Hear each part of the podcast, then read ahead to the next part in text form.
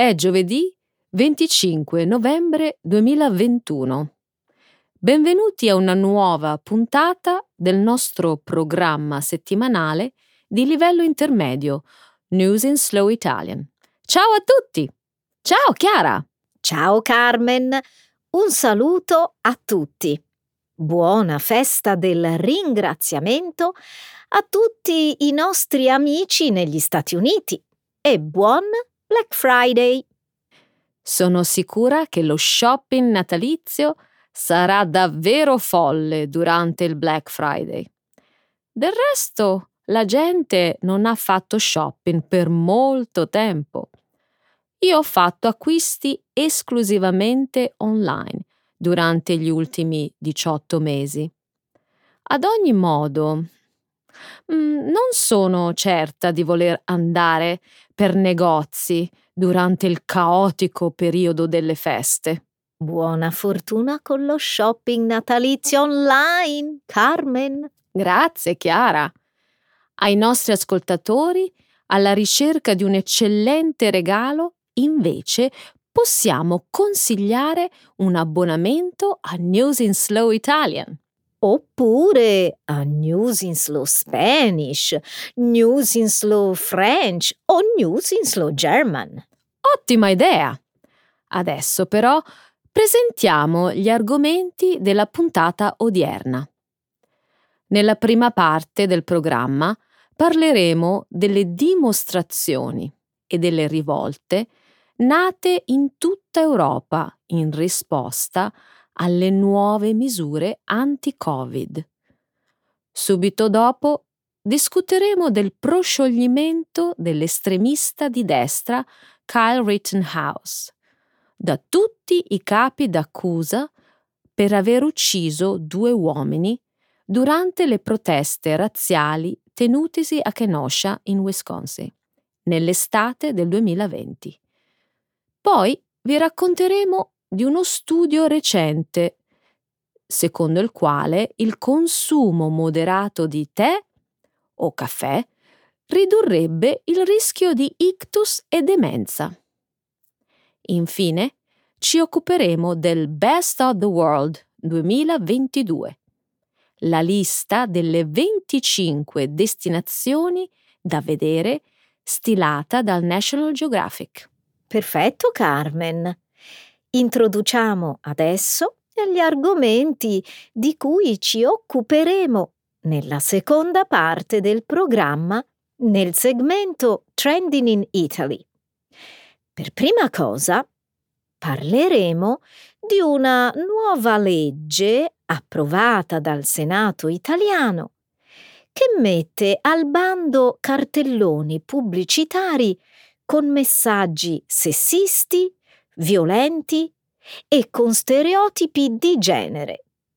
Poi vi racconteremo di una decisione dei giudici del Consiglio di Stato sull'annosa questione del rinnovo delle concessioni demaniali marittime, ovvero il permesso di utilizzare le spiagge per fini commerciali.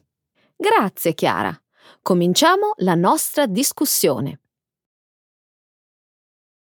Manifestazioni e sommosse contro le misure anti-Covid in tutta Europa. All'avvicinarsi dell'inverno, il numero di nuovi casi di Covid-19 sta aumentando in tutta Europa. Per l'aumento dei contagi i governi hanno deciso di imporre lockdown e restrizioni di vario tipo ai non vaccinati. In risposta a queste limitazioni sono nate rivolte e manifestazioni nelle città di tutto il continente. Sabato, nei Paesi Bassi, la gente ha lanciato fuochi d'artificio contro la polizia e ha dato fuoco alle biciclette all'AIA. Venerdì le proteste a Rotterdam sono diventate violente e la polizia ha sparato colpi di pistola. decine di migliaia di persone hanno partecipato alle manifestazioni contro le misure anti-Covid a Bruxelles, la capitale belga. Grandi folle di manifestanti sono scese in strada in Austria, Croazia e Italia. A Vienna decine di migliaia di persone hanno protestato contro il nuovo lockdown nazionale. Il governo austriaco prevede di rendere obbligatorie le vaccinazioni a febbraio 2022. È il primo paese europeo a rendere obbligatoria la vaccinazione. Come se non ci fossimo trovati in questa situazione anche prima. Sembra che si stia ripetendo quello che si era verificato l'inverno scorso. Il freddo costringe le persone all'interno, il che fa sì che le infezioni si diffondano più velocemente. In tre settimane l'aumento dei contagi è stato seguito da un incremento dei decessi quotidiani. Non abbiamo imparato proprio niente? Siamo in grado di imparare, Carmen? C'è una grande differenza tra l'inverno scorso e questo, Chiara. Sì, lo so, Carmen, i vaccini. Anche il fatto che la maggior parte dei nuovi provvedimenti anti-Covid si applicano ai non vaccinati, non a tutti. Infatti, ora i manifestanti protestano contro i vaccini. Dopo tutti i progressi della scienza, della sicurezza pubblica e della medicina, dobbiamo ancora occuparci dei moderni luddisti. Tutto questo eh, sta accadendo nell'era di Internet, quando tutte queste informazioni sono disponibili al pubblico. Beh, forse questo è parte del problema. I social network hanno creato camere di risonanza dove la gente ascolta solo le informazioni che vuole sentire. Quindi pubblicano meme e protestano, chiedendo la libertà. La libertà di infettarsi, di infettare gli altri e di permettere al virus di mutare in una variante più pericolosa. Oh, libertà indubbiamente. I media di destra stanno facendo un eroe di Kyle Rittenhouse. Venerdì scorso, il diciottenne Kyle Rittenhouse è stato assolto da tutti i cinque capi d'accusa per aver ucciso due uomini e averne ferito un terzo durante le proteste razziali avvenute nell'agosto del 2020 a Kenosha in Wisconsin. Il processo e lo stesso Rittenhouse sono diventati simboli dell'estrema destra su una serie di questioni. Anche prima dell'assoluzione, Rittenhouse ha ricevuto appoggio altrove. Da quando è stato arrestato, infatti, sono stati istituiti dei fondi legali a suo nome. Alcuni commentatori di destra hanno dato una grande copertura mediatica sostenendo che i media avevano gestito male il caso. Il meme che rappresenta Rittenhouse come Capitan America ha riempito internet solo una minoranza di commentatori conservatori ha asserito che la glorificazione di Rittenhouse da parte dell'estrema destra era una celebrazione del vigilantismo. Il paese, in generale, rimane molto diviso sulla questione. Il 76% dei democratici ritiene che Rittenhouse avrebbe dovuto essere giudicato colpevole di omicidio, mentre il 65% dei repubblicani sostiene l'opposto. Quando trasformi un giovane pazzo in un eroe, vedrai altri giovani sciocchi cercare di emulare il suo esempio.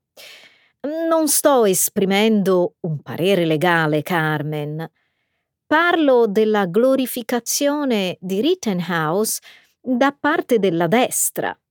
Temo che possa portare a più episodi del genere. Sono d'accordo. Quello che fanno è pericoloso.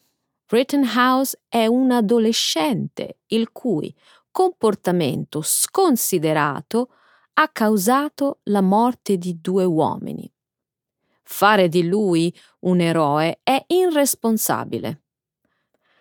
Anche se dobbiamo presumere e accettare che Rittenhouse potrebbe aver agito per legittima difesa, gli omicidi sono ancora moralmente sbagliati. Possiamo essere sicuri che i media di destra lo sfrutteranno per scopi politici finché possono. Nessun media di destra o di sinistra parla di qualcuno che non fa notizia, quindi la sua fama potrebbe essere di breve durata. Ne dubito. Alcuni politici gli hanno già offerto uno stage al congresso. Ha già ricevuto un invito per parlare a un raduno conservatore. Carmen, temo che potremmo sentire parlare di lui per molto tempo. Un moderato consumo di tè e caffè abbassa il rischio di ictus e demenza. Il 16 novembre la rivista PLOS Medicine ha pubblicato uno studio curato dalla Tianjin Medical University in Cina. I ricercatori hanno analizzato i dati di oltre 360.000 partecipanti contenuti nel database britannico di Biobank. Hanno studiato il modo in cui il tè e il caffè, bevuti separatamente o insieme, incidono sullo sviluppo di ictus o demenza. La ricerca mostra che bere da 4 a 6 tazze di caffè e tè al giorno è associato a un rischio di ictus inferiore del 32% e un rischio di demenza inferiore del 28%. Anche bere solo caffè o solo tè diminuisce il rischio di contrarre queste malattie.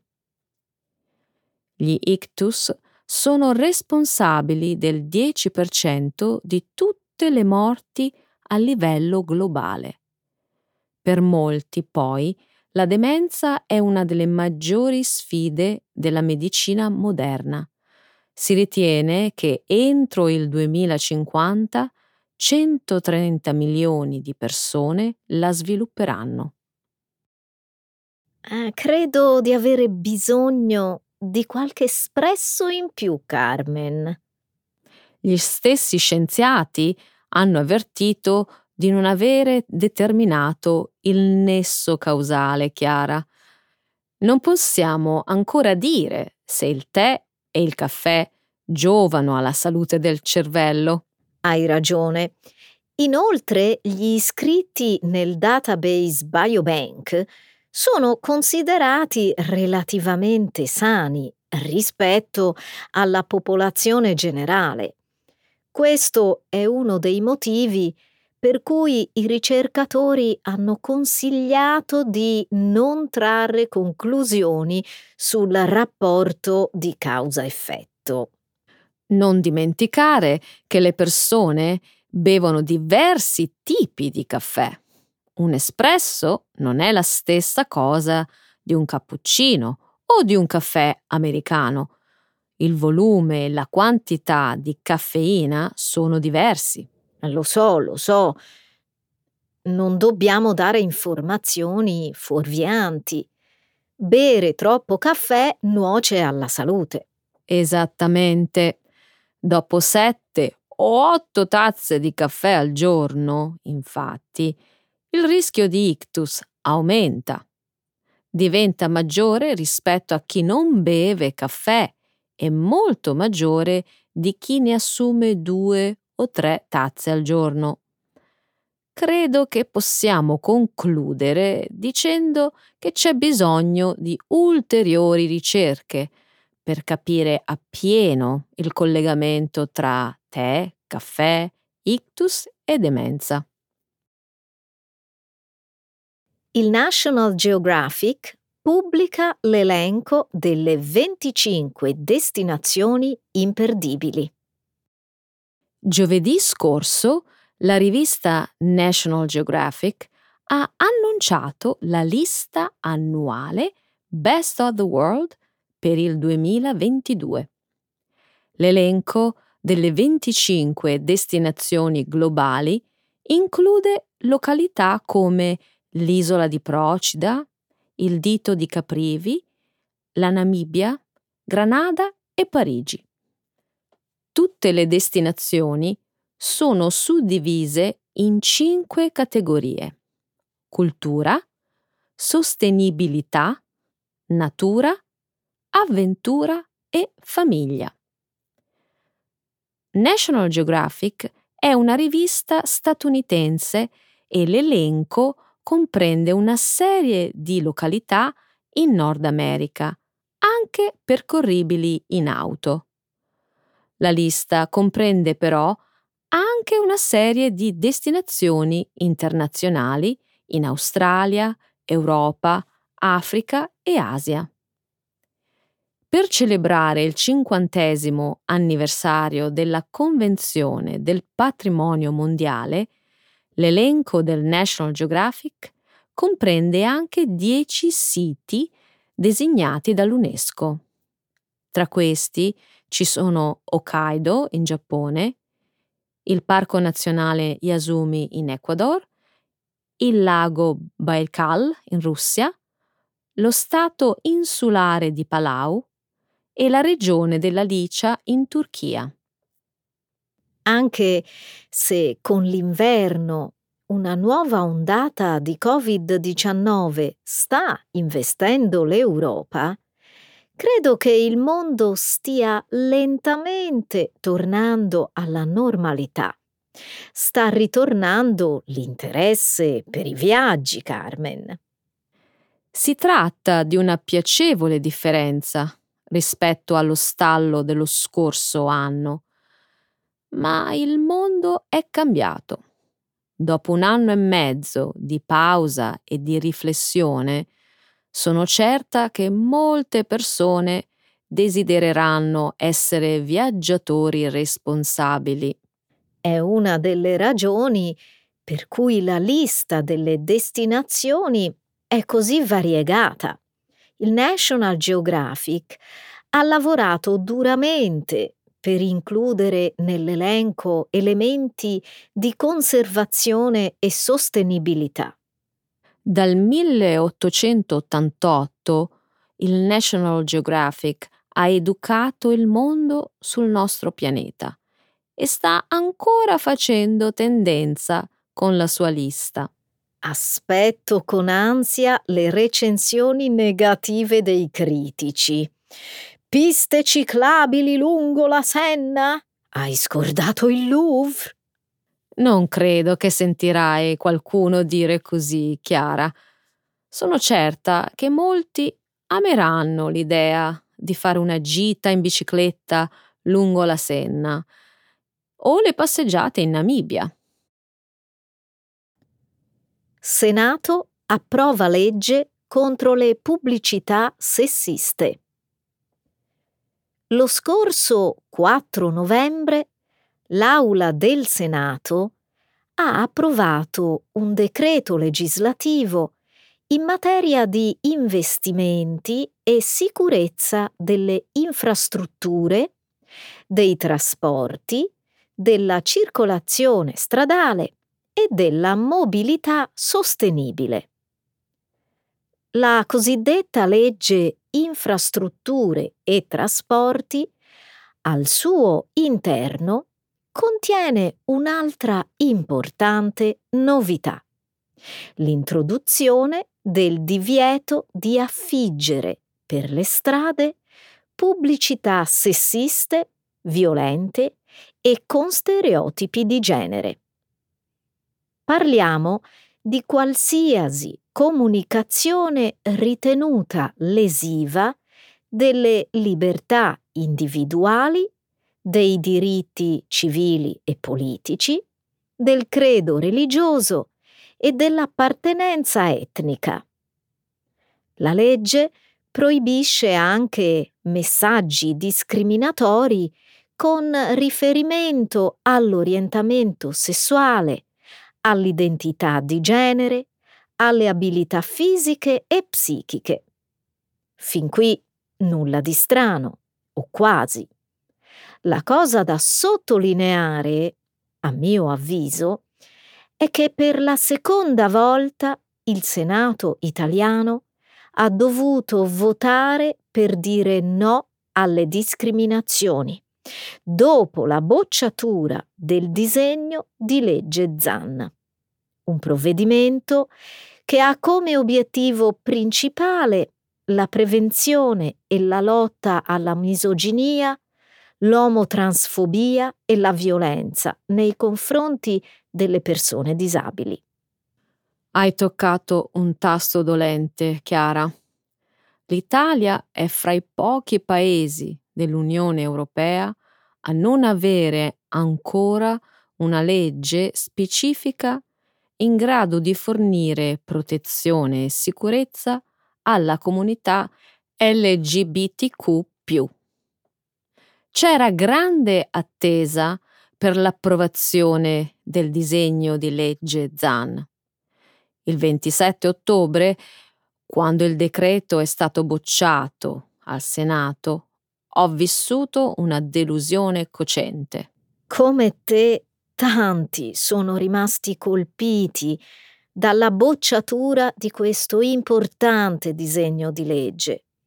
Non a caso, nei giorni successivi, in diverse parti d'Italia sono state organizzate manifestazioni di indignazione e protesta. Sì, come quella che si è svolta a Milano quando in migliaia hanno protestato sotto l'arco della pace.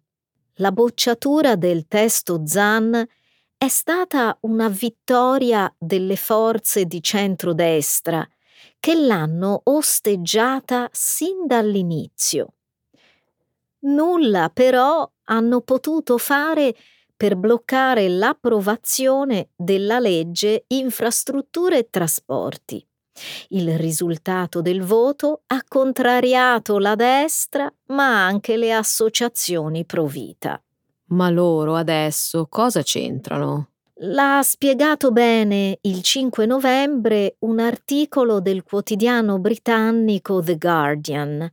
Queste associazioni temono che la nuova legge finisca per prendere di mira le campagne contro l'aborto, qualora dovessero essere considerate offensive nei confronti delle donne.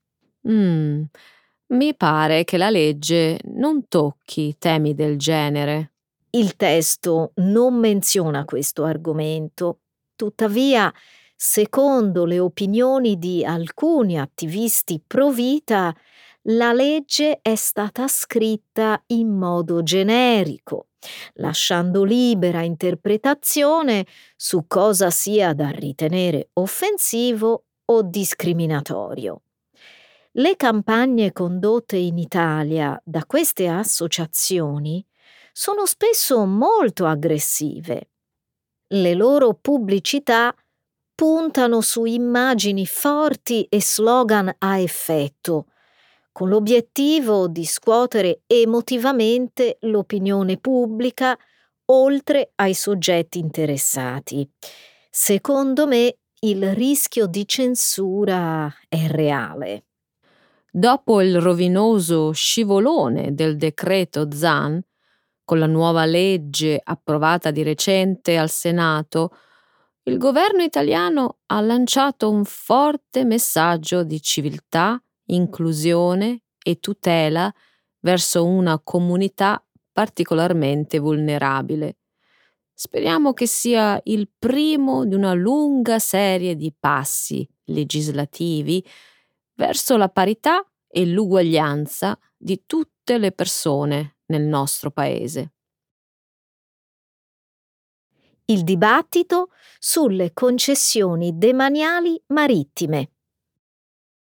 Una sentenza del 9 novembre dei giudici del Consiglio di Stato relativa all'annosa e intricata questione del rinnovo delle concessioni demaniali marittime ha riacceso un vecchio dibattito politico e civile.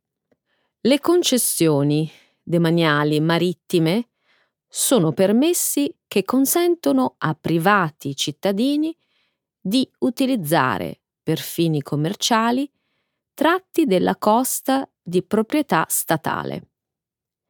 L'attività più comune è quella degli stabilimenti balneari che offrono servizi a pagamento per motivi turistici.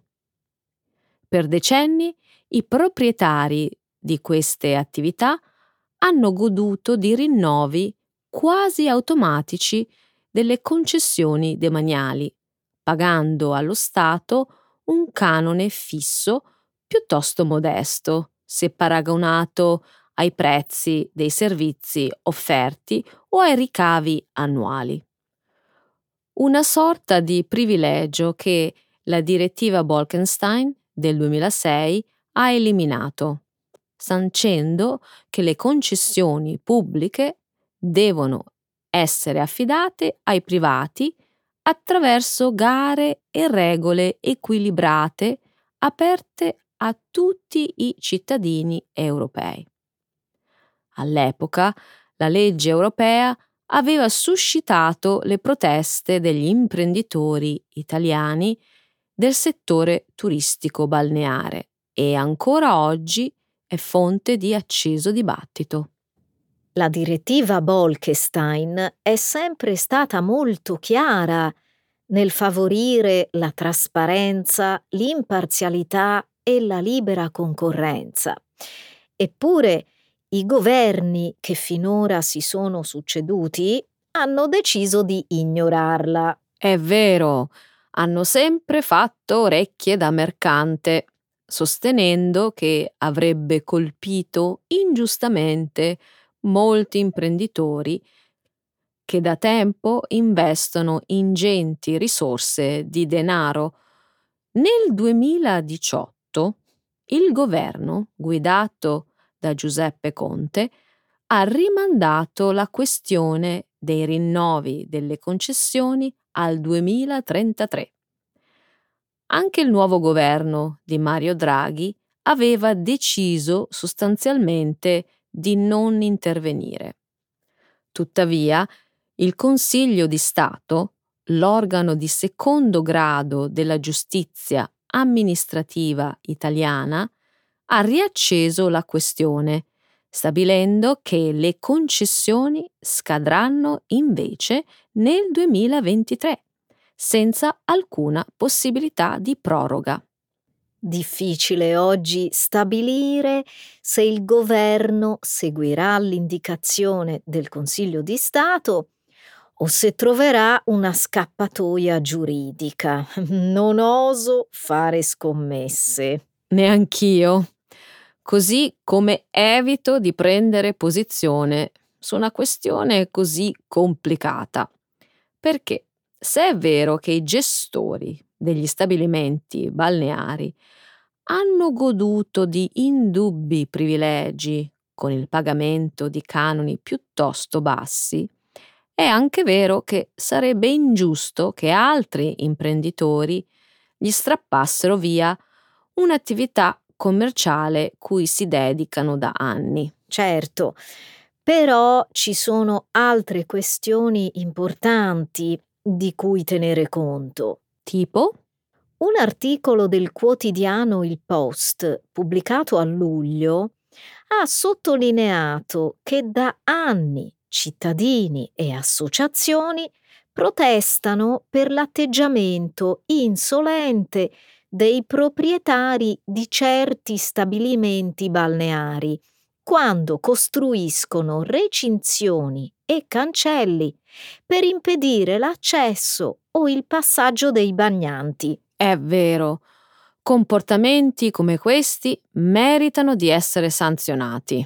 Inoltre, un censimento realizzato di recente da Lega Ambiente ha stimato che almeno il 42% delle coste sabbiose italiane sarebbero occupate da stabilimenti balneari, con picchi che sfiorano il 70% in regioni come la Liguria e l'Emilia-Romagna.